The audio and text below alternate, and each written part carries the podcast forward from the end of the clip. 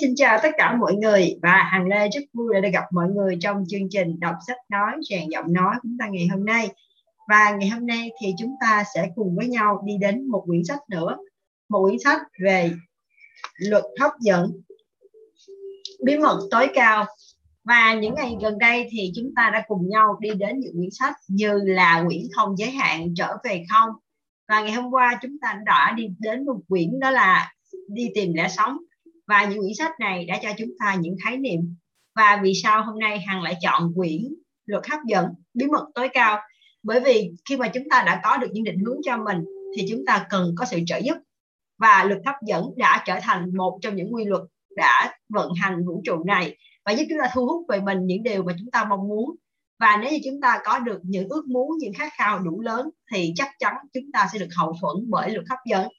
Vậy thì chúng ta hãy cùng nhau tìm hiểu xem luật hấp dẫn gồm những điều gì và vì sao luật hấp dẫn lại có thể giúp ích cho chúng ta, và bằng cách nào mà luật hấp dẫn đã và đang và trong tương lai sẽ ảnh hưởng đến chúng ta cũng như cuộc sống và những điều xung quanh chúng ta.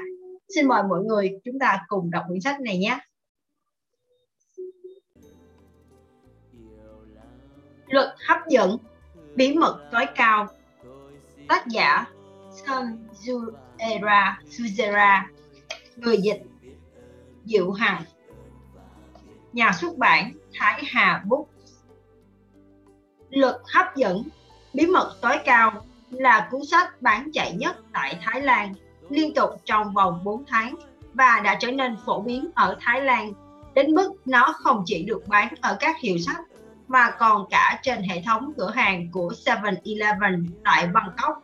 Bản tiếng Thái của cuốn sách này đã được bán được một trăm năm mươi nghìn bản.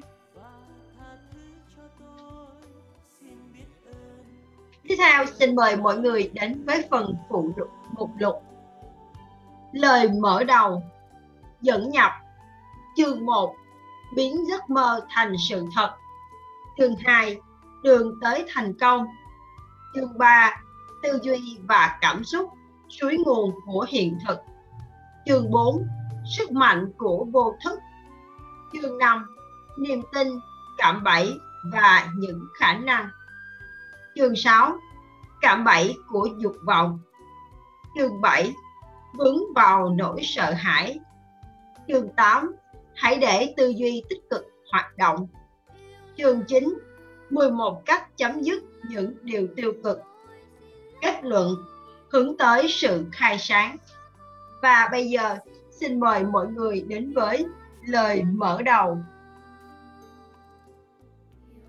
Từ khi sinh ra, con người đã mang trong mình những cảm xúc, khả năng, suy nghĩ, tư duy, đã biết ước mơ và luôn mong muốn biến giấc mơ thành sự thật. Suy nghĩ gắn liền với cảm xúc chính là khả năng đặc biệt tạo nên sự khác biệt rõ rệt giữa loài người và các giống loài khác. Chính khả năng này sẽ giúp con người biến những giấc mơ của mình thành sự thật, chứ không phải bất cứ một thế lực siêu nhiên nào khác. The Top Secret khuyến khích con người quan tâm hơn đến suy nghĩ của bản thân mình, đồng thời khẳng định sức mạnh của cảm xúc trong trí óc con người. Cuốn sách giúp nhìn nhận vai trò của cảm xúc trong việc định hình thực tế. Chỉ suy nghĩ thôi thì không làm được việc gì cả. Đây là một quá trình sáng tạo hoàn chỉnh gồm các bước yêu cầu, tin tưởng và đón nhận. Ba bước này tạo ra một nguồn năng lượng thúc đẩy chúng ta hướng tới thành công, đồng thời giúp chúng ta có được những thái độ tích cực cùng các kỹ năng suy nghĩ sáng tạo để đạt được thành công. Những giải thích chi tiết về cách thức hoạt động của nó sẽ được đưa ra cặn kẽ trong các phần của cuốn The Top Secret. Hầu hết mọi người theo đuổi không mệt mỏi sự đầy đủ mang tính vật chất trong suốt cả cuộc đời, nhưng niềm hạnh phúc trọn vẹn vẫn lãng tránh họ. Và cuối cùng, họ ra đi mà vẫn không thấu hiểu được hạnh phúc thực sự là gì.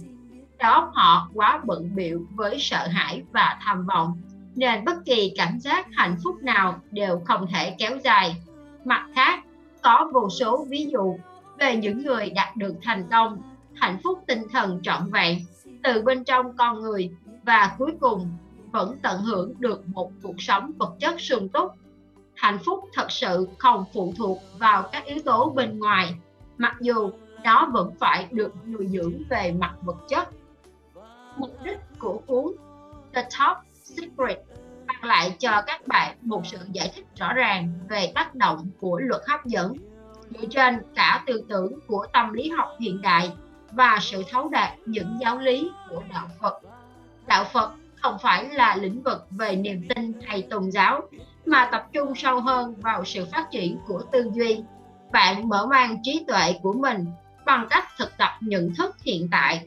Mục đích của việc luyện tập này là học hỏi nhiều hơn về những hoạt động bên trong của trí óc và quan sát xem suy nghĩ cùng cảm xúc được nảy sinh như thế nào. Một khi bạn đã hiểu được bản chất sự thật của đầu óc mình, bạn có thể kiểm soát tốt hơn những hoạt động bên trong và nắm bắt được những cảm xúc đang xuất hiện trong bạn.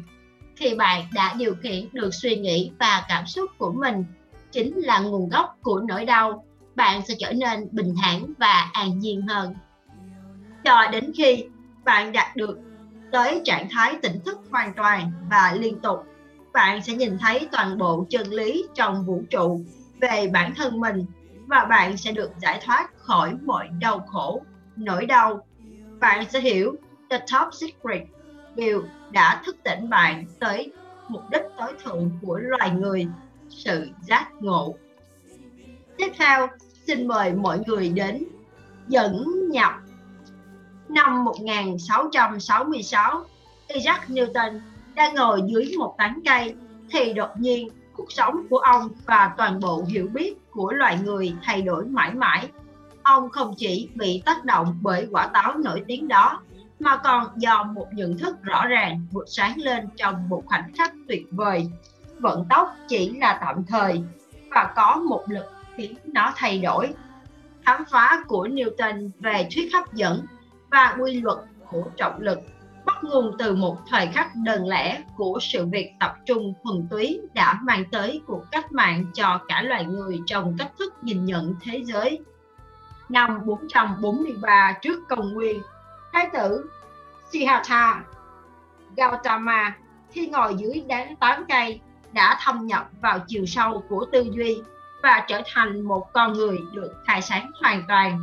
Đức Phật dù chỉ tập trung hướng vào bên trong để nghiên cứu các hiện tượng, thể chất và tinh thần, Ngài vẫn đưa ra một nghiên cứu chi tiết và cẩn thận. Từ quan sát của mình, Ngài nhận ra được luật vô thường, vạn vật sinh và diệt như thế nào. Và cũng trong thời khắc tập trung ấy, Ngài không chỉ nhìn thấy mối quan hệ giữa các sức mạnh tương tác, mà còn cả con đường thoát khỏi khổ đau cho loài người. Cả hai hình tượng này, khi đang chìm sâu suy nghĩ dưới gốc cây của riêng mình, đều đã hấp thụ được những quy luật vận hành của vũ trụ. Newton đã đưa ra cho cả thế giới cái nhìn ban đầu về lực hấp dẫn bằng những nhận biết về sự tương tác của các lực. Đức Phật nhìn sâu vào bên trong và cũng thấy những mối quan hệ mà Newton đã nhận ra, cùng vô vàn các bí mật về bản chất vũ trụ. Hai hình tượng này đã mang lại những món quà là hiểu biết vô giá cho loài người và những người khác đã, đang và vẫn tiếp tục kế thừa, mở mang những bước tiến mới trong tư duy và hiểu biết của con người.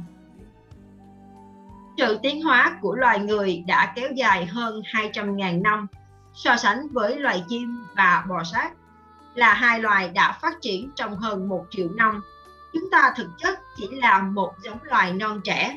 Vậy mà sau khi cả triệu năm tiến hóa, chim vẫn chỉ là chim, bò sát vẫn chỉ là bò sát, và ngay cả loài động vật gần gũi nhất với loài người chúng ta như con đười ươi thì cũng chẳng tiến lên được là bao trong suốt hai trăm nghìn năm. Trong khi loài người đã phát triển nhảy vọt, hàng triệu loài sinh vật khác trên hành tinh đều đã đạt được tới một mức độ tiến hóa nhất định. Khi trí thông minh xuất hiện, loài người đã đạt tới được trình độ thông minh hơn hết thảy những loài trước đó. Các nhà khoa học rất lúng túng trước sự khác biệt này. Điều gì khiến loài người chúng ta khác với các loài động vật khác? Tại sao lại có một khoảng cách lớn đến vậy giữa trí thông minh đặc biệt của loài người với những loài vật thậm chí được coi là có trí tuệ cao như cá voi hay tinh tinh. Quá trình tiến hóa của chúng ta thực sự là một quá trình không tưởng.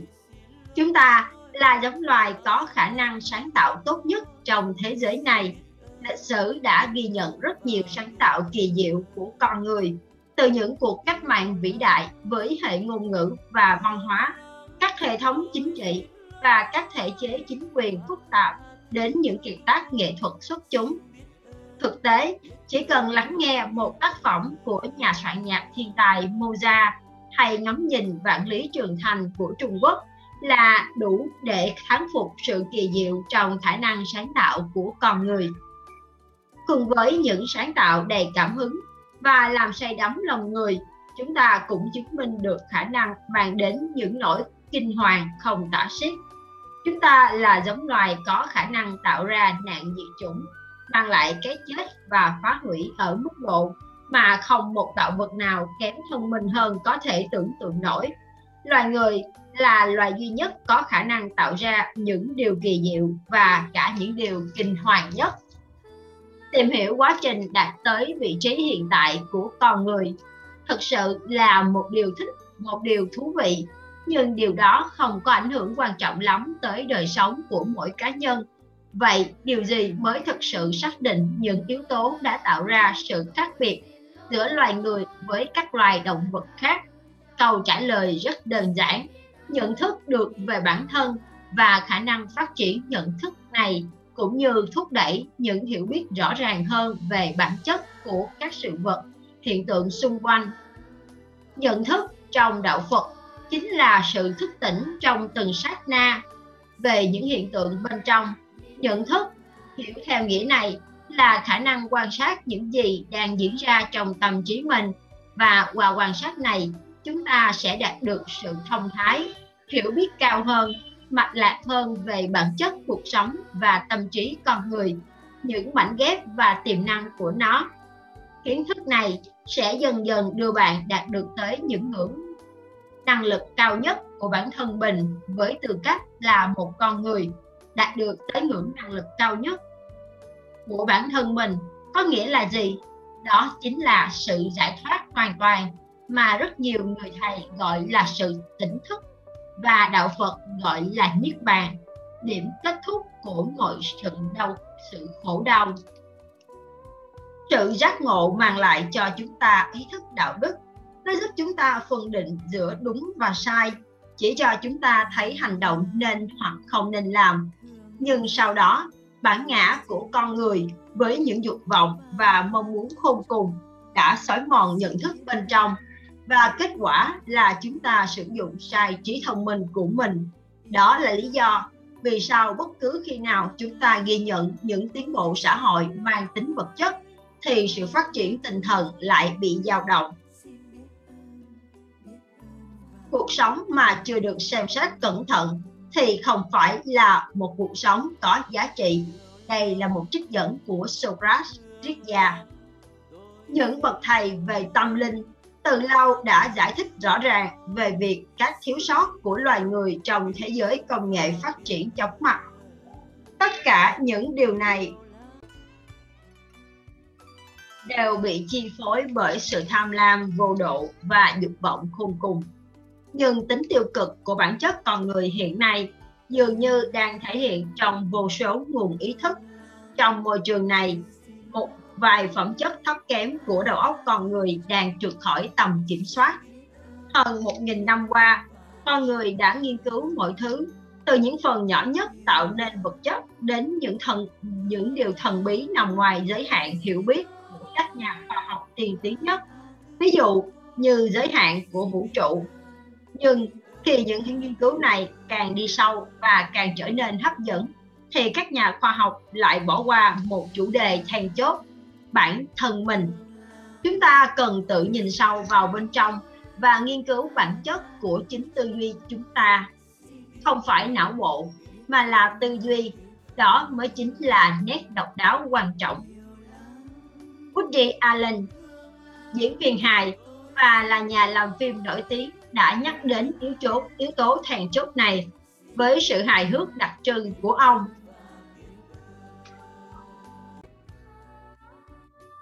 Những con người muốn hiểu biết cả vũ trụ khiến tôi kinh ngạc, vì riêng việc tìm được lối ra khỏi khu phố Trung Hoa đã đủ rối tung lên rồi.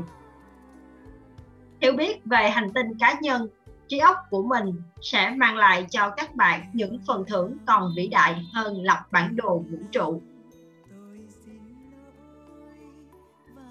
Cách tốt nhất để biến giấc mơ thành hiện thực là tỉnh giấc. Đây là một câu trích dẫn của nhà thơ Pháp Paul Valery. Trong hơn một trăm năm qua, rất nhiều nhà khoa học và nhà tâm lý học nổi loạt nhất đã cống hiến cuộc đời của mình để nghiên cứu về tư duy của con người. Tuy nhiên, những nghiên cứu này đều bị hạn chế ở mức độ suy nghĩ hay hành động cảm hứng bất chợt. Những điều mà chúng ta có thể đo đếm được vẫn còn rất hời hợt. Những nghiên cứu kiểu này chỉ có thể giải thích những điều gì diễn ra ở cấp độ vật lý và hoàn toàn bỏ qua khía cạnh tinh thần rộng lớn của tư duy. Nó ở ngay đây, ngay trong những vùng tư duy bị bỏ qua, là nơi tạo nên sức mạnh xây dựng hiện thực của chính bạn. Thomas Frank đã chạm tới những vùng này khi ông nhận ra rằng chúng cũng là một phần của hệ thống đầu óc con người và cũng ảnh hưởng đến cuộc sống của chúng ta mà chúng ta không hề hay biết. May mắn thay, Đức Phật đã dạy chúng ta cách khám phá những vùng tư duy này, đặt dấu chấm hết cho những bí ẩn và làm chủ đầu óc của chính bản thân mình. Chúng ta có thể làm được điều này bằng cách luyện tập nhận thức khoảnh khắc hiện tại. Như thế, bạn sẽ hiểu cách tư duy của mình tạo ra thực tại như thế nào và làm sao bạn có thể sử dụng sức mạnh của những hiểu biết này để làm cuộc sống của mình trở nên hạnh phúc và ý nghĩa hơn. Tiếp theo, xin mời mọi người đến với chương một, biến giấc mơ thành sự thật. Cuốn bí mật The Secret dạy bạn rằng nếu bạn mong muốn một điều gì đó thì bạn phải tuân thủ theo quá trình sáng tạo gồm ba bước: yêu cầu, tin tưởng và đón nhận. Bạn cần phải yêu cầu thì cả vũ trụ mới biết điều bạn mong muốn. Sau đó, bạn cần tin tưởng rằng yêu cầu của bạn đã được chuyển đi. Và cuối cùng, cũng là bước quan trọng nhất, đó là đón nhận. Nghĩa là bạn phải khơi gợi được tất cả những cảm xúc tươi sáng, mãn nguyện và vui sướng, đúng như khi điều ước của bạn đã thực sự trở thành sự thật. Trong ba bước của quá trình sáng tạo này, bước gây cản trở lớn nhất khiến cho mọi người khó lòng ứng dụng bí mật thành công chính là bước thứ ba.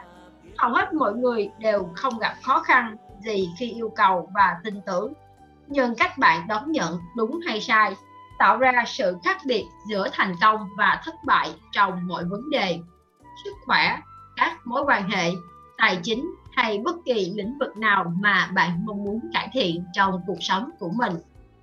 Yêu cầu là định hình một mục đích rõ ràng.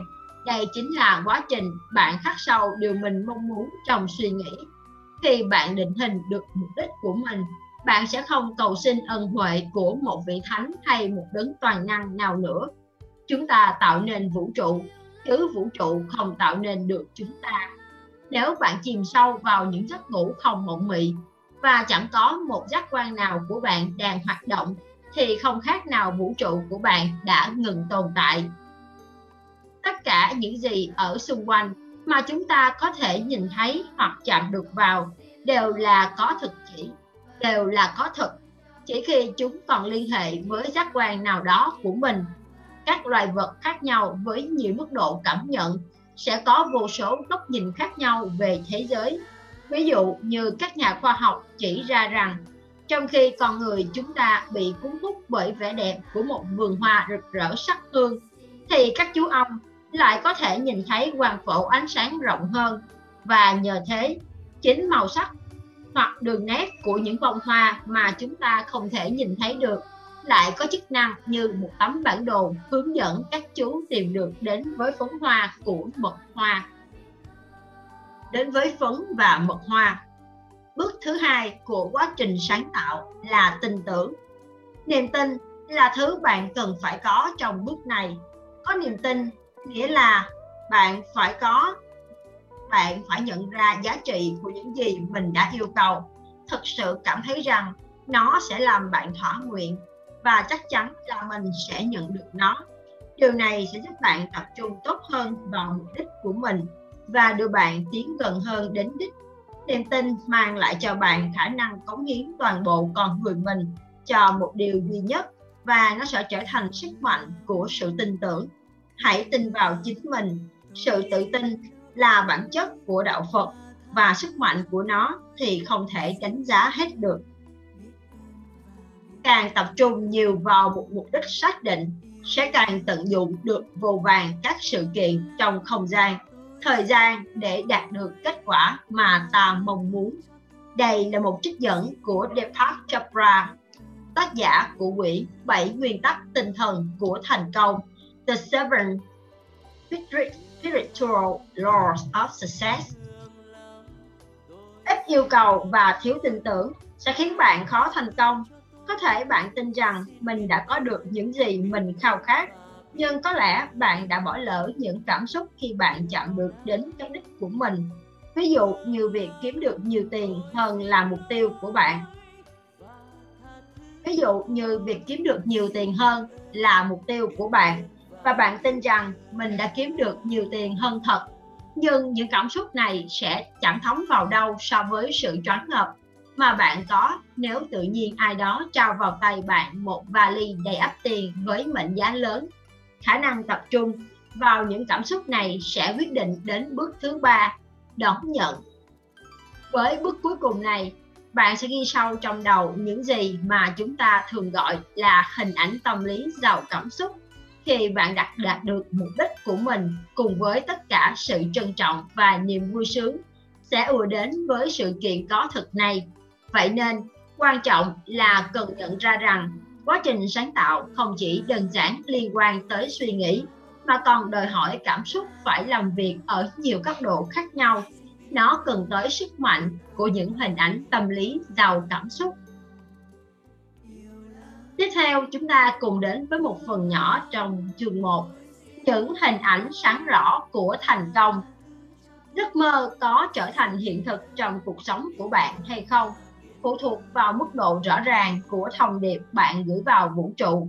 Nghĩa là hình ảnh tâm lý giàu cảm xúc mà bạn tạo ra là gì?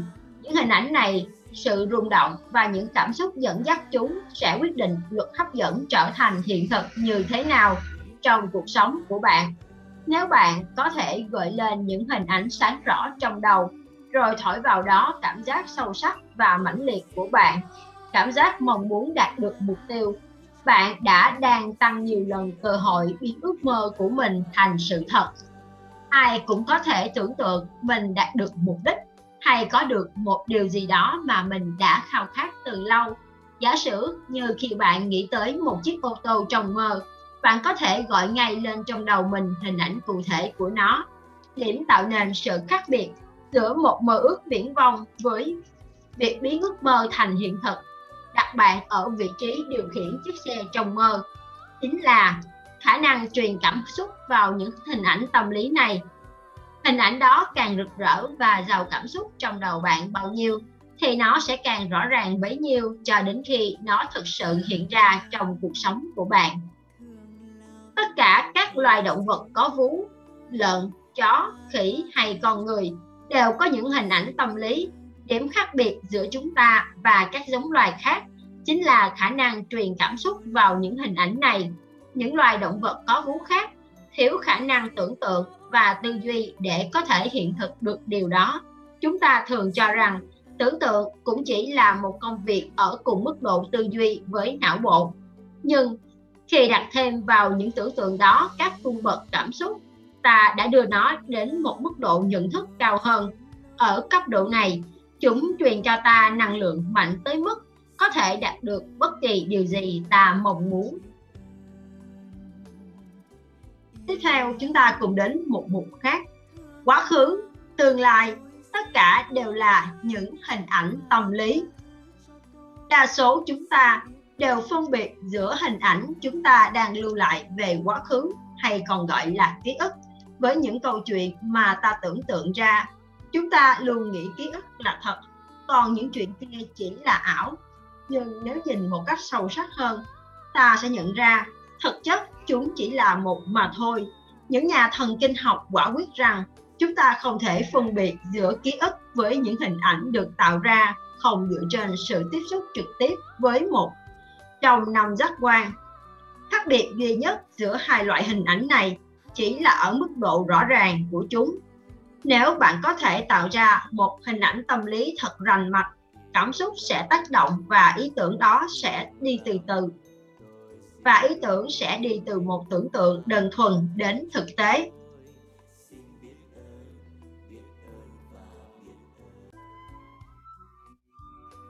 Nhiều thí nghiệm đã chứng minh rằng tưởng tượng đơn thuần về một trải nghiệm nào đó cũng tác động lên não bộ của chúng ta, mạnh như khi chúng ta đang thực hiện nó trong thực tế. Trong cả hai trường hợp này, não bộ sẽ phản ứng lại bằng cách tạo ra những liên hệ thần kinh để trả lời cho các kích thích. Não bộ không phân biệt giữa ký ức hay tưởng tượng. Khi chúng ta tưởng tượng một điều gì đó thường xuyên, suy nghĩ đó sẽ mạnh lên và chúng ta bắt đầu thực hiện một quy trình mà về cơ bản là khác biệt với những gì ta đã từng mong đợi. Thay vì trải nghiệm những cảm xúc này qua năm giác quan, rồi sau đó chuyển thể chúng thành dữ liệu đầu vào cho các hình ảnh tâm lý, thì chúng ta lại bắt đầu ngay với hình ảnh tâm lý, rồi sau đó chiếu chúng vào thế giới và biến chúng thành sự hiện thực. Đức Phật dạy duyên khởi để giải thích cho mối quan hệ nhân quả trong sự luân hồi bất tận của con người trong vòng quay cuộc sống. Thì một mối liên hệ nào đó được tạo lập, thế giới bên ngoài được lĩnh hội qua cánh cửa của các giác quan, mắt để nhìn, mũi để ngửi, vân vân. Khi đã có liên hệ này, cảm xúc dễ chịu hay khó chịu hoặc trung tính sẽ xuất hiện trong ta. Khát vọng cũng sẽ nảy sinh tương ứng với những cảm xúc này. Đảo ngược quy trình, trình tự sẽ là thế này: từ khao khát đến cảm xúc, đến liên hệ, đến cảm giác, đến giác quan lĩnh hội thế giới bên ngoài. Khát vọng và cảm xúc trong vòng quay này sẽ tạo ra một bức tranh trong đầu ta. Khi bức tranh này đạt được mức năng lượng đủ lớn, nó sẽ xuất hiện. Năm giác quan của ta sẽ liên hệ với hiện thân của mình, với liên sẽ liên hệ với hiện thân của hình ảnh này theo cách phù hợp với khát vọng của ta. Bằng cách tạo ra một hình ảnh thật rõ ràng về tương lai với những cảm xúc mãnh liệt, rõ ràng như những hình ảnh về quá khứ, bạn sẽ có thể biến chúng trở thành hiện thực. Khi những hình ảnh này trở thành một phần của ý thức cao hơn trong bạn, một số người thích gọi đó là sự tự tôn về tinh thần, bạn thực sự có thể bắt đầu tạo dựng tương lai cho mình. Theo các nhà lý thuyết lượng tử, có vô số tương lai có thể xảy ra, nhưng chỉ có một tương lai sẽ đến. Điều đó có nghĩa là tương lai mà bạn sẽ trải nghiệm phụ thuộc hoàn toàn vào những hình ảnh trong đầu bạn, bởi bạn là người duy nhất có khả năng tạo ra số phận của mình. Hầu hết mọi người đều từng có những trải nghiệm với ký ức ảo giác, déjà vu. Dù biết chắc đây là lần đầu tiên gặp gỡ con người này, đến với nơi này hay ở trong hoàn cảnh này, nhưng chúng ta lại có cảm giác dường như mình đã từng gặp trước kia. Nếu nhìn nhận ký ức ảo giác dưới kính lăng, dưới lăng kính của luật hấp dẫn, chúng ta sẽ hiểu rằng hẳn là thực tế này đã được tạo ra bằng chính những suy nghĩ của mình. Điều này thường xảy ra trong các giấc mơ, khi chúng ta xem ti vi hoặc đọc sách, khi mà tư duy của chúng ta mở rộng và đón nhận thông tin một cách vô thức. Những hình ảnh tâm lý này có thể thâm nhập vào đầu óc của chúng ta, và rồi ta có thể sẽ gặp lại trong tương lai. Ký ức ảo giác thực chất chỉ là sự tái hiện những hình ảnh này từ trong tư duy vô thức của chúng ta. Nếu để tâm đến những bức tranh tư duy này và tìm cách làm rõ hình ảnh trong đầu, chúng ta sẽ khiến chúng từ đáy sâu của vô thức nổi lên trên bề mặt của thế giới thường nhật. Một số người mang trong mình khả năng mà chúng ta gọi là linh cảm. Những hình ảnh trong đầu họ về một sự kiện nào đó sau này trở thành sự thật, nhưng thực chất nó chính là hình ảnh tâm lý được hiện thực hóa mà thôi. Vậy nên Bạn đừng kinh ngạc nếu một sự kiện trong tương lai một khi đã được hóa chặt trong đầu óc của chúng ta như một hình ảnh tâm lý, nó sẽ trở thành hiện thực vào đúng thời điểm. Nếu bạn đã từng trải nghiệm ký ức ảo giác, thì bạn cũng đã có một hình ảnh tâm lý trong đầu dưới dạng linh cảm mà bạn không hề hay biết. Tuy nhiên, đôi khi chúng ta cũng không thực sự biết về nó. Vô thức cảnh báo chúng ta về những mối nguy hiểm sắp xảy đến, ví dụ như vô số các dẫn chứng về những người đã tránh được những vụ tai nạn máy bay thảm khốc. Họ đã mua vé ra sân bay, nhưng đến phút cuối, một nỗi lo lắng nào đó đã giữ chân họ ở lại mặt đất và cứu sống họ. Rất nhiều người từng mua vé trên con tàu Titanic nổi tiếng đã hủy chỗ của mình vì họ mơ thấy con tàu này sẽ bị đắm. Những hình ảnh này xảy ra với hầu hết chúng ta một hoặc hai lần trong đời và thường rơi vào những thời điểm sắp xảy ra thảm họa. Tiếp theo, xin mời mọi người đến với khi bạn nghĩ đến thành công, bạn sẽ thành công. Khi hai người cùng nhắm đến mục đích, người nào có hình ảnh tâm lý giàu cảm xúc rõ ràng hơn về thời điểm đạt được mục tiêu, người đó sẽ thành công. Ví dụ, nếu như bạn đang trên đường đua, bạn có thể hình dung cảnh mình đứng trên bục chiến thắng, hiên ngang ở vị trí thứ nhất, và đối thủ của bạn cũng có những hình ảnh tương tự. Lý thuyết lượng tử nói rằng cả hai hình ảnh này đều có khả năng xảy ra. Vấn đề là hình ảnh nào sẽ thực sự trở thành hiện thực. Trong ví dụ này, nếu hình ảnh về chiến thắng của bạn mạnh hơn, rõ ràng hơn và tràn đầy cảm xúc hơn so với đối thủ, sự thật sẽ không có lựa chọn nào khác ngoài việc sẽ chứng minh bạn là người chạm đích đầu tiên. Mở rộng ra ngoài phạm vi bản thân mình, sự khích lệ và niềm tin về những gì xung quanh có sức mạnh lớn trong việc xác định kết quả của một tình huống. Ví dụ như nếu con gái bạn đang trong một cuộc thi và bạn thực sự tin tưởng rằng cô bé sẽ chiến thắng, bạn sẽ giúp hiện thực hóa hình ảnh này cho cả hai người. Một vận động viên có khả năng gắn chặt bức tranh tâm lý chiến thắng trong đầu mình sẽ thấy có một điều không thể khác và sẽ trở nên tràn đầy tự tin trên đường thi đấu. Đó là niềm tin không thể lay chuyển. Hãy nghĩ xem con muốn làm gì, muốn có gì và muốn trở thành người như thế nào. Hãy nghĩ về những mong muốn đó thường xuyên cho đến khi con đã rất rõ ràng về nó. Sau đó, khi con đã rất rõ ràng, đừng nghĩ về bất kỳ điều gì nữa. Không tưởng tượng bất kỳ khả năng nào khác. Vứt bỏ tất cả những suy nghĩ tiêu cực ra khỏi cấu trúc tư duy tâm lý của mình. Thoát khỏi sự bi quan, giải phóng mọi gánh nặng, chống lại nỗi sợ hãi, rèn luyện tâm trí mình để giữ vững những tư tưởng sáng tạo nguyên sơ. Đó là câu trích dẫn của Chúa trong quyển sách Đối thoại với Chúa, Conversation with God, quyển một của Neil Donald Walsh.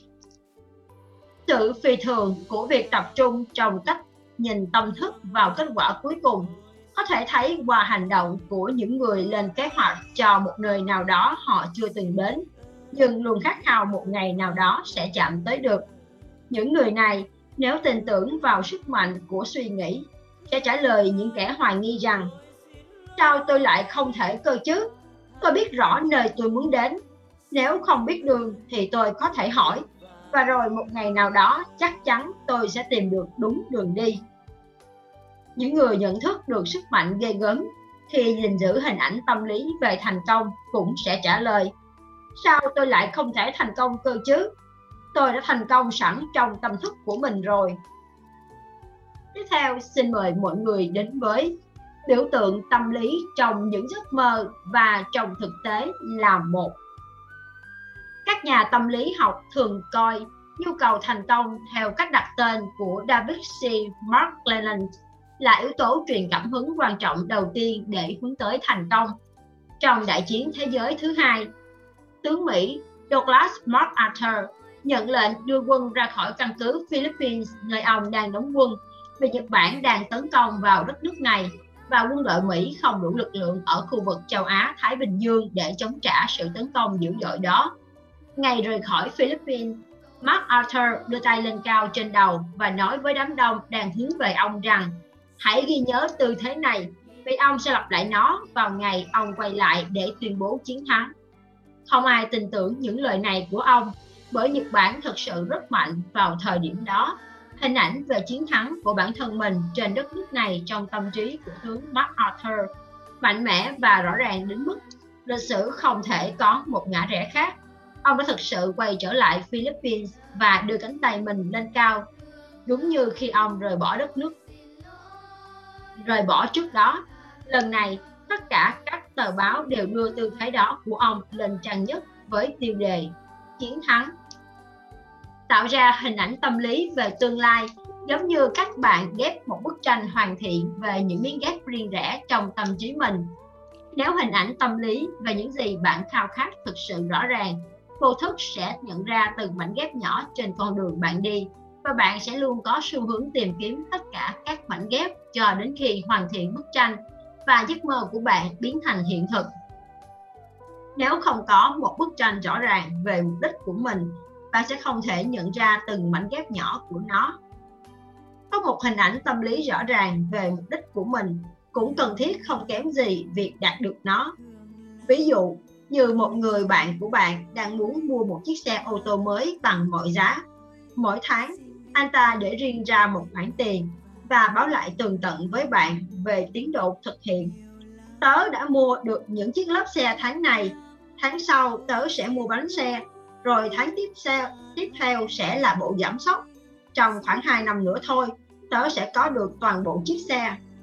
Nghe thì có vẻ nực cười, nhưng bằng cách mường tượng giấc mơ của mình thế này, người bạn của bạn đã gia tăng cơ hội có được giấc mơ của mình trong cuộc đời thực. Giấc mơ đó có trở thành hiện thực hay không phụ thuộc vào sự vững vàng và chắc chắn của những hình ảnh trong tâm trí anh ấy. Nếu bức tranh đó là không thể lay chuyển, chắc chắn anh ta sẽ có được chiếc xe của mình. Khi chơi xếp hình, lắp ráp mẫu, lắp ráp mẫu vật hay những hoạt động tương tự, bọn trẻ thường có một hình ảnh tâm lý giàu cảm xúc về cái đích cuối cùng, và chúng tự động suy nghĩ từ cái đích ấy ngược trở lại thành từng hành động đúng đắn để có được nó. Bạn cũng có thể luyện tập tạo ra những hình ảnh tâm lý giàu cảm xúc cho mình, và cách dễ nhất để thực hiện nó là tham gia các hoạt động mà cái đích cuối cùng rất rõ ràng trong tâm trí của bạn ngay từ ban đầu. Bạn có thể băn khoăn sẽ ra sao nếu như những gì bạn yêu cầu không thể thành hiện thực theo quy luật tự nhiên. Chẳng hạn như bạn giữ một hình ảnh tâm trí trong tâm trí rằng mình bay lượn trên bầu trời với đôi cánh chim. Hãy bỏ qua sự kỳ khôi của tưởng tượng này. Nếu một hình ảnh tâm lý đủ mạnh, các dây thần kinh sẽ trao đổi những thông điệp, những thông điệp tích cực. Nó sẽ thể hiện những tư duy sáng tạo của bạn, và một khái niệm tưởng chừng khôi hài hay không tưởng sẽ trở thành hiện thực. Máy bay ra đời chính bằng cách này. Con người tưởng tượng rằng họ có thể bay lượn như chim. Tiếp theo, xin mời mọi người đến với hãy tin rằng mục tiêu cuối cùng của mình chắc chắn sẽ xảy ra. Trong thời kỳ chiến tranh, mọi người lính đều muốn thành người chiến thắng. Dù vậy, cần phải phân biệt rõ ràng giữa cảm giác muốn chiến thắng và cảm giác tin tưởng rằng mình sẽ thắng.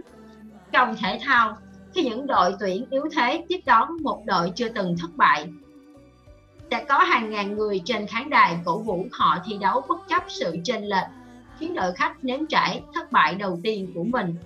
Nếu suy nghĩ có sức mạnh của sự hấp dẫn, làm sao chúng ta có thể lý giải được nếu như đội chủ nhà bại trận? Điều đã bị bỏ sót ở đây là niềm tin thực sự của những người hâm mộ rằng đội của họ sẽ chiến thắng. Rất nhiều cổ động viên trong số họ đã cầu nguyện và xin một thế lực siêu nhiên nào đó ban tặng chiến thắng cho đội của họ, và rồi nghĩ rằng chiến thắng này chỉ là một phép màu của cuộc sống. Họ không thực sự tin tưởng rằng mục đích cuối cùng của mình sẽ được ghi nhận. Có rất nhiều lần trên sân, đội yếu thế lại là người chiến thắng, và chìa khóa tạo nên sự khác biệt này luôn luôn là một niềm tin.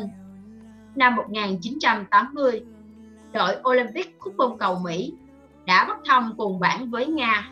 Rất nhiều người đã ngạc nhiên khi Mỹ thắng một hiệp trong trận đấu, và hầu hết các nhà phân tích thời đó đều chắc chắn Nga là đội giành phần thắng chung cuộc. Đội tuyển Mỹ hầu như hoàn toàn đội tuyển Mỹ hầu như toàn các gương mặt nghiệp dư non trẻ, và khi Nga giã họ mười một trong trận giao hữu trước đó thì thất bại của đội tuyển Mỹ là một điều không cần bàn cãi. Niềm tin đã tạo ra sự khác biệt, trong khi huấn luyện viên của đội tuyển Nga lựa chọn phương án cho đội tuyển nghỉ ngơi trước trận đấu, thì huấn luyện viên đội tuyển Mỹ đồn các cầu thủ của mình luyện tập gắt gao. Họ được truyền cảm hứng và nhận ra từng miếng ghép nhỏ trong trò chơi xếp hình của mình. Họ đã đánh bại đội tuyển Nga và giành huy chương vàng. Nếu niềm tin của bạn không thể lay chuyển, bạn sẽ không bận tâm đến tầm vóc đối thủ của mình có thể gây cho bạn những trở ngại nào. Có thể bạn sẽ băn khoăn liệu niềm tin đưa bạn tới thành công hay hiểu biết rằng mình sẽ chiến thắng sẽ dẫn bạn tới niềm tin đó. Câu trả lời vẫn như cũ. Trong một trận bóng đá, đội nào bị ghi bàn trước nhưng vẫn dốc sức vì chiến thắng vẫn sẽ đe, sẽ đều đặn niềm tin rằng mình sẽ chiến thắng. Nếu không phải như vậy, có thể vì họ đã từ bỏ mục tiêu của mình, vì dù sao thua thì vẫn là thua, bất kể với tỷ số nào. Tiếp theo, xin mời mọi người đến với viết nên kịch bản cho cuộc đời mình bằng những tưởng tượng về tương lai. Tất cả những diễn viên xuất sắc nhất thế giới đều biết đến bí mật, ít nhất trong lĩnh vực hoạt động của mình. Họ nắm bắt lại, họ nhắm mắt lại và tưởng tượng ra nhân vật họ sẽ đóng trong phim. Diễn viên giành giải Oscar Daniel Day-Lewis là một ví dụ. Ông hiểu biết sâu sắc về bí mật và ứng dụng nó trong những bộ phim của mình. Năm một nghìn chín trăm tám mươi chín, khi diễn trong bộ phim My Left Foot, một bộ phim mang lại cho ông giải Oscar dành cho diễn viên nam chính xuất sắc nhất, ông đã nhập vai một người đàn ông bại liệt sâu sắc đến mức ông từ chối xuất vai giữa các cảnh quay để mọi người khiêng ông từ cảnh quay này sang cảnh quay khác, và cuối cùng ông bị gãy hai xương sườn khi đang gặp người trên chiếc xe lăn cho đoạn hậu kỳ. Không phải chỉ có diễn viên mới hiểu bí mật, tất cả các tài năng trong những lĩnh vực khác nhau đều hiểu, nhưng thông thường họ cho rằng thành công của mình là món quà được ban tặng từ đấng bề trên, và vì thế họ không bao giờ có thể lý giải về thành công của mình cho những người khác. Nhà biên kịch tài năng suy nghĩ bằng hình ảnh. Họ tạo ra những hình ảnh hoàn hảo rồi viết kịch bản dựa trên đó. Thiên tài sáng tạo thực sự sẽ nhìn nhận bộ phim một cách tổng thể rồi mới bắt đầu biến nó thành hiện thực. Bằng những suy nghĩ này, họ có thể gây ngạc nhiên và làm say đắm khán giả. Hãy áp dụng phương pháp này cho cuộc sống của bạn. Bạn đang viết kịch bản cho cuộc đời mình. Bạn có thể tạo ra một cuộc đời đầy kinh ngạc cũng như cách những nhà biên kịch liên kết các chi tiết tưởng tượng cho kịch bản. Bằng cách đầu tiên, hiểu về những mục đích rõ ràng của bạn, rồi sau đó hoàn toàn tin tưởng vào sự hoàn thiện của nó, trang bị thêm vào đó những hình ảnh mạch lạc không thể lay chuyển, rồi phát thảo sơ lược những ý chính về cách thức đạt được mục tiêu. Thành công sẽ tự xuất hiện như cách nó được tạo nên trong các kịch bản. Người xung quanh sẽ kinh ngạc vì thành công của bạn. Tất cả sẽ đến từ việc tạo ra những hình ảnh về tương lai trong tâm trí bạn và dùng chúng làm sân khấu cho các chặng đường trong cuộc đời bạn.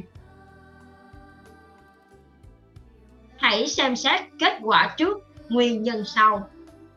Thông thường, khi đọc sách hay xem phim, chúng ta không dám xem kết thúc trước. Đó là điều tuyệt đối cấm kỵ. Bản năng này được chôn vùi trong vô thức của chúng ta, và vì thế chúng ta không suy nghĩ rõ ràng về những chương kết thúc so với các phần khác trong cuộc đời mình. Thế nhưng, sự thật là phần kết của một cuộc đời không giống như kết cục của một bộ phim hay một câu chuyện. Các tác giả đã định trước cái kết của chúng, còn chúng ta mới đang viết và diễn vai chính trong câu chuyện cuộc đời mình. Vì thế, các cảnh trong cuộc đời bạn có thể sẽ kết thúc theo bất cứ cách nào bạn muốn.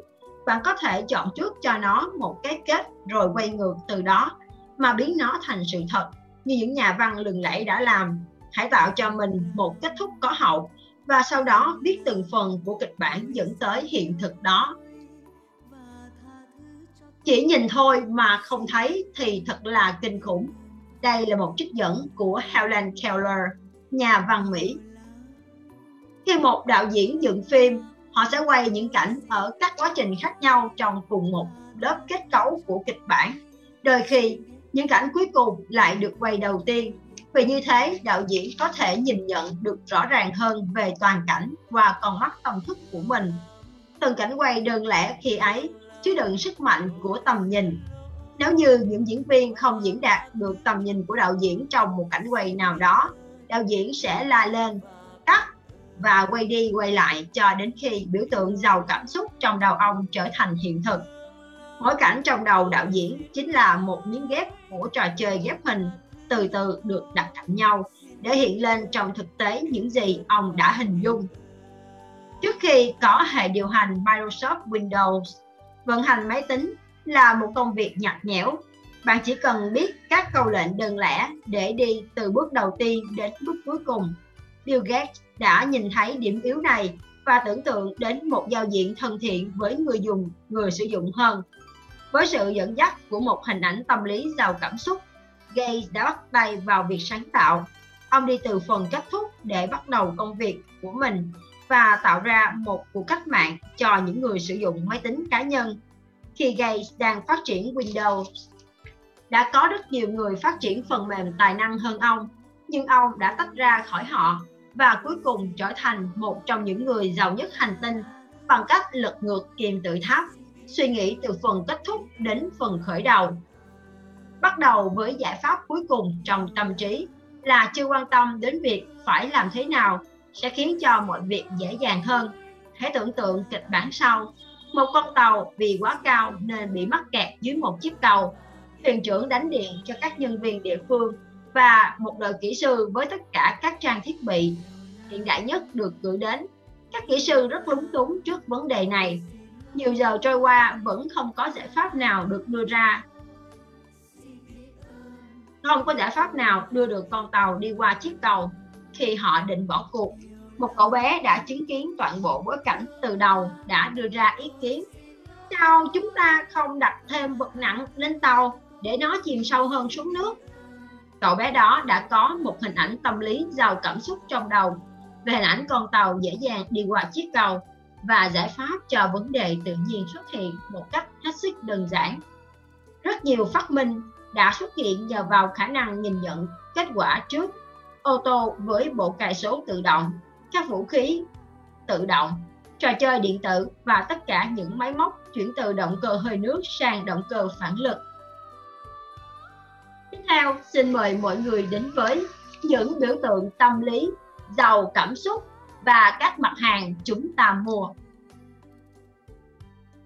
Chuyên viên phụ trách mảng tiếp thị và quảng cáo hiểu rất rõ sức mạnh của những hình ảnh tâm lý giàu cảm xúc và những hình ảnh trong đầu của khách hàng. Điều này đã được nhiều thương hiệu mạnh khẳng định. Lãnh đạo của các công ty kinh doanh biết rằng thành công của họ gắn liền với khả năng xây dựng, gắn chặt hình ảnh và thương hiệu sản phẩm của mình trong tâm trí khách hàng. Coke là một ví dụ điển hình, một cái tên ngắn gọn mà cho dù có cả tỷ đô la của bạn cũng không thể mua lại của Coca-Cola. Coke là một từ gắn liền với hình ảnh đã hằn sâu trong vô thức của khách hàng trên toàn thế giới. Các công ty với những thương hiệu mạnh bảo vệ rất nghiêm ngặt hình ảnh của mình. Ví dụ, một nhà sản xuất ô tô chuyên nghiệp sẽ phải thu hồi hàng chục ngàn chiếc ô tô nếu như một sai sót nhỏ bị phát hiện trong mẫu hàng mới. Hình ảnh của công ty sẽ bị đặt vào tình thế hiểm nghèo, nên họ sẵn sàng chi trả hàng trăm triệu để có thể khắc phục những vấn đề tưởng chừng như rất nhỏ này. Các công ty cũng tạo dựng mối liên hệ với khách hàng thông qua khẩu hiệu của mình. Một nhà băng với khẩu hiệu mỗi thời điểm một khách hàng sẽ mang lại cho một khách hàng nhỏ của mình cảm giác họ trở nên quan trọng, và khi đã thành đạt sau này, họ sẽ cảm thấy rằng nhà băng này cũng góp phần góp một phần cho thành công của họ nên tiếp tục là một khách hàng trung thành. Cũng tương tự như vậy, một chính trị gia sẽ đưa ra trong chiến dịch tranh cử của mình khẩu hiệu cái tên mà bạn có thể tin tưởng, vì họ biết sức mạnh của từ ngữ lớn đến mức nào một khi nó đã gắn chặt với tâm trí của công chúng. Các nhà tâm lý học đã chứng minh sức mạnh của lời nói để tạo ra những hình ảnh có ấn tượng sâu sắc, vượt xa cả lĩnh vực kinh doanh và chính trị. ngay cả những hình ảnh tâm lý gắn liền với tên tuổi của một con người cũng có thể gây ra tiếng vang dữ dội. Một người có một cái tên thường gặp, ví dụ như John Smith, có thể có một cuộc sống cực kỳ khắc nghiệt. Xin lỗi, sẽ có một cuộc sống cực kỳ khác biệt với một người có tên là Riverstorm chẳng hạn. Sức mạnh tạo nên hình ảnh tâm lý của những cái tên trở nên đặc biệt mạnh mẽ khi nó gợi lại ký ức về những người chúng ta yêu mến hay ngưỡng mộ. Tiếp theo, xin mời mọi người đến với trí tưởng tượng, sức mạnh lớn nhất của chúng ta. Mọi thứ được tạo ra trong thế giới này đều xuất phát từ trí tưởng tượng sống động trong thời thơ ấu của con người. Kiến trúc sư xây nhà chính xác như những gì họ nhìn thấy trong tâm trí mình. Nhà sản xuất ô tô thiết kế được những mẫu xe phù hợp với nhu cầu của khách hàng chính là đã dựa trên khả năng tưởng tượng cũng như sáng tạo của mình. Nhà thiết kế đầu tiên sẽ tạo ra mẫu vật tương đương với kích thước tương đương kích thước với sản phẩm thật để đồng nghiệp có được một cái nhìn rõ ràng về hình ảnh xuất hiện trong đầu họ. Chúng ta có thể thay đổi bất kỳ điều gì trong cuộc sống của mình thành như ta mong muốn. Ngay từ bây giờ, hãy dựng lên hình ảnh của căn nhà bạn mong muốn sống trong mười năm nữa và chiếc xe ô tô bạn muốn sở hữu. Hãy tin tưởng vào những hình ảnh đó và tưởng tượng đi, tưởng tượng lại với niềm tin chắc chắn về sức mạnh của nó. Những hình ảnh này sẽ ngày càng sắc nét hơn cho đến khi chúng thâm nhập vào vô thức của bạn. Những gì còn lại sẽ là tự động diễn ra. Trong mười năm nữa, bạn sẽ có được ngôi nhà và chiếc ô tô trong mơ của mình, sở hữu thực sự. Nếu không có một chút hình ảnh tưởng tượng nào về những gì bạn mong muốn, bạn sẽ chẳng bao giờ đạt được chúng. Đây là câu trích dẫn của John Lennon, ca sĩ, nhạc sĩ người Anh. Chúng ta thường quan tâm, chúng ta thường quan niệm tiền bạc và là Chúa Trời.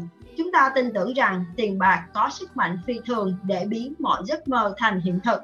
Sự thật thì, Chúa Trời chính là đầu óc của chúng ta. Sức mạnh của chính tâm trí chúng ta lớn hơn tiền bạc rất nhiều.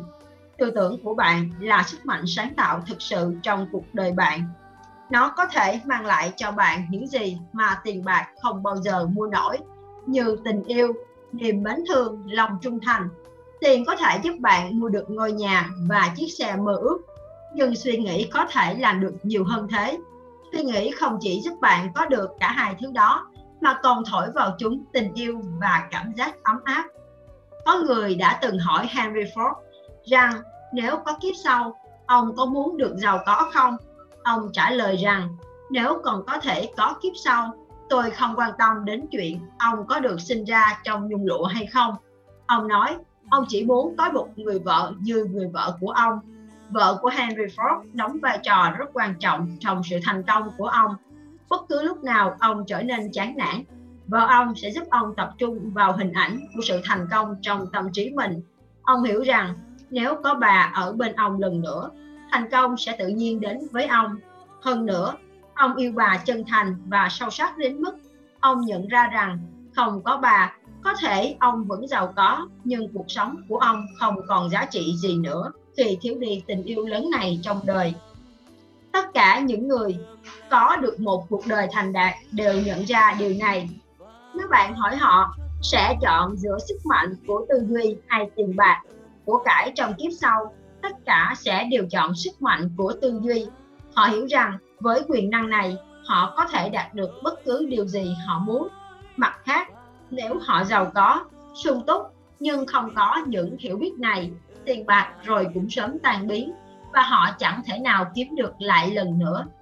Trẻ con đã sớm được dạy về giá trị của đồng tiền ngay từ tuổi ấu thơ lên hai, lên ba, nhưng sức mạnh của tư duy, một quyền năng hoạt động mạnh hơn nhiều để biến ước mơ, biến giấc mơ trở thành sự thật, thì lại bị bỏ quên. Thực chất, ngay cả hầu hết những người trưởng thành cũng không hẳn đã thấu hiểu bí mật. Lý do khiến con người đều thích tiền là vì họ nghĩ rằng những gì không mua được bằng tiền sẽ mua được bằng rất nhiều tiền. Chỉ có ít người nhận thức được rằng suy nghĩ và cảm hứng có thể mang lại nhiều điều cho cuộc sống của họ hơn bất kỳ thứ gì tiền bạc có thể mua được. Những người này thấu hiểu bí mật và họ đã trở nên sung túc. Đây không phải là nhờ vận may hay số phận. Họ giàu có nhờ những suy nghĩ của mình. Đúc kết. Chương một. Những điều tối mật. Biến những giấc mơ của bạn thành hiện thực. một. Thấu hiểu quá trình sáng tạo một cách đúng đắn và rõ ràng, rồi tiềm năng cho những thành công của bạn sẽ gia tăng một cách ngoạn mục. Yêu cầu. Bằng cách đưa ra một dự định rõ ràng, không đòi hỏi từ bất kỳ nguồn lực nào từ bên ngoài. Tin tưởng. Nghĩa là có được lòng tin kiên định vào quá trình này và vào chính bản thân mình. Đón nhận. Nghĩa là gợi lên những hình ảnh tâm lý giàu cảm xúc, cung cấp năng lượng cho hình ảnh tâm lý của bạn bằng cách nhìn nhận mục đích của mình với nhận thức về niềm vui chiến thắng. hai. Người chiến thắng là những người tin tưởng rằng họ sẽ chiến thắng. Nếu bạn hoàn toàn tin tưởng vào một điều gì đó và muốn nó xảy ra trong cuộc đời mình, điều đó sẽ xảy ra. ba. Đặt ra một mục tiêu rõ ràng, giống như biết kịch bản cho cuộc đời bạn. Tập trung tâm trí mình vào những mục tiêu và kết quả cuối cùng, rồi từ từ phân tích và tìm ra con đường quay ngược trở lại với các điểm thiết yếu sẽ đưa tới kết quả. Hãy nhìn nhận toàn bộ con đường và tin tưởng vào bản thân bạn. bốn.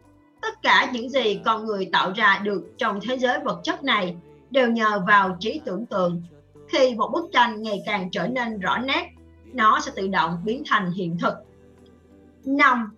Khi bạn có thể tạo ra hình ảnh tâm lý về tương lai của mình rõ ràng như những ký ức mà bạn đã trải qua trong quá khứ, bạn sẽ đưa được những hình ảnh đó vào tương lai thực sự của mình.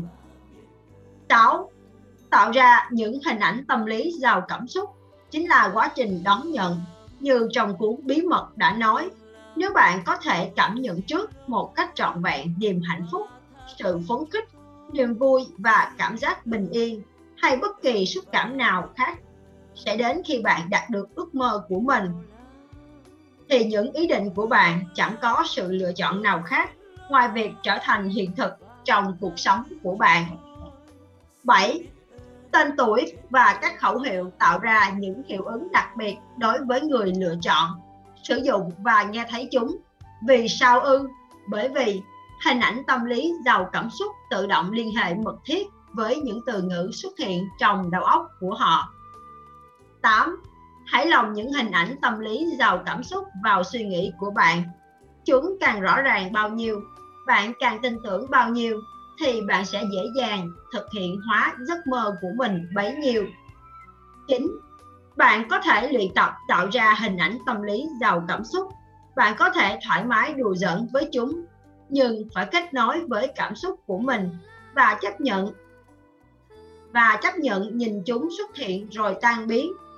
Chúng ta sẽ thảo luận sâu hơn về vấn đề này trong những chương sau. mười. Dường như lời cầu nguyện của một, của một số người hay được đáp ứng hơn những người khác, không phải vì họ được phù hộ bởi một đấng cao siêu nào đó, mà bởi vì họ là những người tạo ra các hình ảnh tâm lý giàu cảm xúc, tài năng. Đó chính là luật hấp dẫn đã vận hành. Đến đây thì chúng ta vừa kết thúc phần đọc sách nói rèn giọng nói ngày hôm nay. Và với phần tóm tắt của quyển sách về phần chương một thì mọi người đã có thể thấy được rõ ràng về luật hấp dẫn cũng như cách thức mà chúng ta có thể đạt được ước mơ cũng như những cái mục tiêu của mình. Rõ ràng rằng luật hấp dẫn diễn ra chỉ với ba bước: yêu cầu, tin tưởng và đón nhận.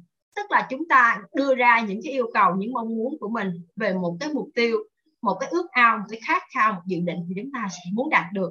Sau đó chúng ta sẽ tin tưởng, chúng ta sẽ nghĩ rằng cái mục tiêu đó, cái giấc mơ đó sẽ được hiện thực hóa và trở thành cái điều mà chúng ta mong muốn.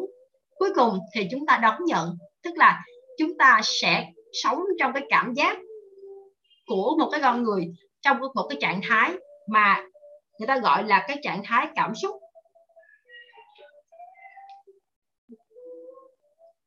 Với một hình ảnh tâm lý giàu cảm xúc, tức là chúng ta sẽ hình dung hoàn toàn là chúng ta đang đắm chìm trong cảm xúc đó, chúng ta đã trở thành con người như vậy và chúng ta sống trong cái hình ảnh đó và chúng ta thực hiện cũng như chúng ta làm những công việc với những cái hình ảnh đó trong đầu của mình.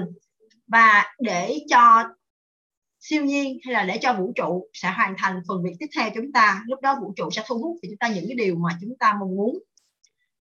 Rõ ràng khi chúng ta càng tin tưởng vào bản thân của mình, chúng ta càng tin tưởng vào những hình ảnh mà chúng ta đã vẽ ra trong đầu và chúng ta có được cái kết cho mình, gọi là cái đích đến mà chúng ta mong muốn, thì rõ ràng rằng những nguồn lực xung quanh sẽ tự động được tìm đến với chúng ta. Và con người của chúng ta là một sinh vật mà có cảm xúc, và những cảm xúc đó sẽ được thu hút những cái nguồn lực khác. Và khi hình ảnh trong đầu chúng ta là một hình ảnh giàu cảm xúc và có những cái cái tâm lý rõ ràng, thì hình ảnh càng rõ nét thì những điều đó sẽ càng dễ thực hiện. Và tác giả cũng đã đưa chúng ta thấy là hai hình ảnh. Giả sử như hai người cùng trong một cuộc thi và hai người cùng muốn đạt được chức, chức, chức cấp đó, thì người nào có hình ảnh trong tâm trí rõ ràng về việc anh ta sẽ đạt được cái kết quả đó và hoàn toàn xác quyết với kết quả đó và không hề có bất cứ một sự nghi ngờ, do dự cũng như là một cái băn khoăn nào, thì khả năng rất cao anh ta sẽ đạt được điều đó.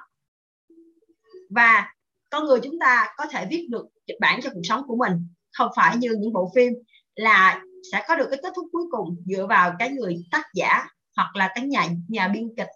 Còn chúng ta là người tự viết nên cái kịch bản cuộc đời mình và chúng ta sẽ chọn cái kết thúc cho mình. Cho nên chúng ta có thể suy nghĩ bất cứ điều gì chúng ta mong muốn và chúng ta viết kịch bản cho mình và từ từ hiện thực hóa và dần dần làm lộ, lộ rõ cái con đường chúng ta sẽ đi. Và để đạt được những điều đó thì chúng ta sẽ cùng đọc những phần sau để cùng hiểu thêm. Quan trọng rằng chúng ta hãy có một cái niềm tin xác quyết rằng bất cứ những điều gì chúng ta mong muốn và những điều đó có được một niềm tin rõ ràng, một hình ảnh tâm lý vững chãi và với một cái niềm, một cái sự tích cực, và cái điều chúng ta mong muốn lại là một điều phải có giá trị với chính chúng ta và với người khác, chứ không phải là chúng ta mong muốn một điều nhưng làm hại người khác. Thì Hằng nghĩ là cái điều đó cũng có thể xảy ra nhưng nó sẽ là không bền vững. Và đến đây thì phần đọc sách của chúng ta cũng đã kết thúc và hẹn gặp lại mọi người ở lần đọc sách tiếp theo. Xin chào và hẹn gặp lại.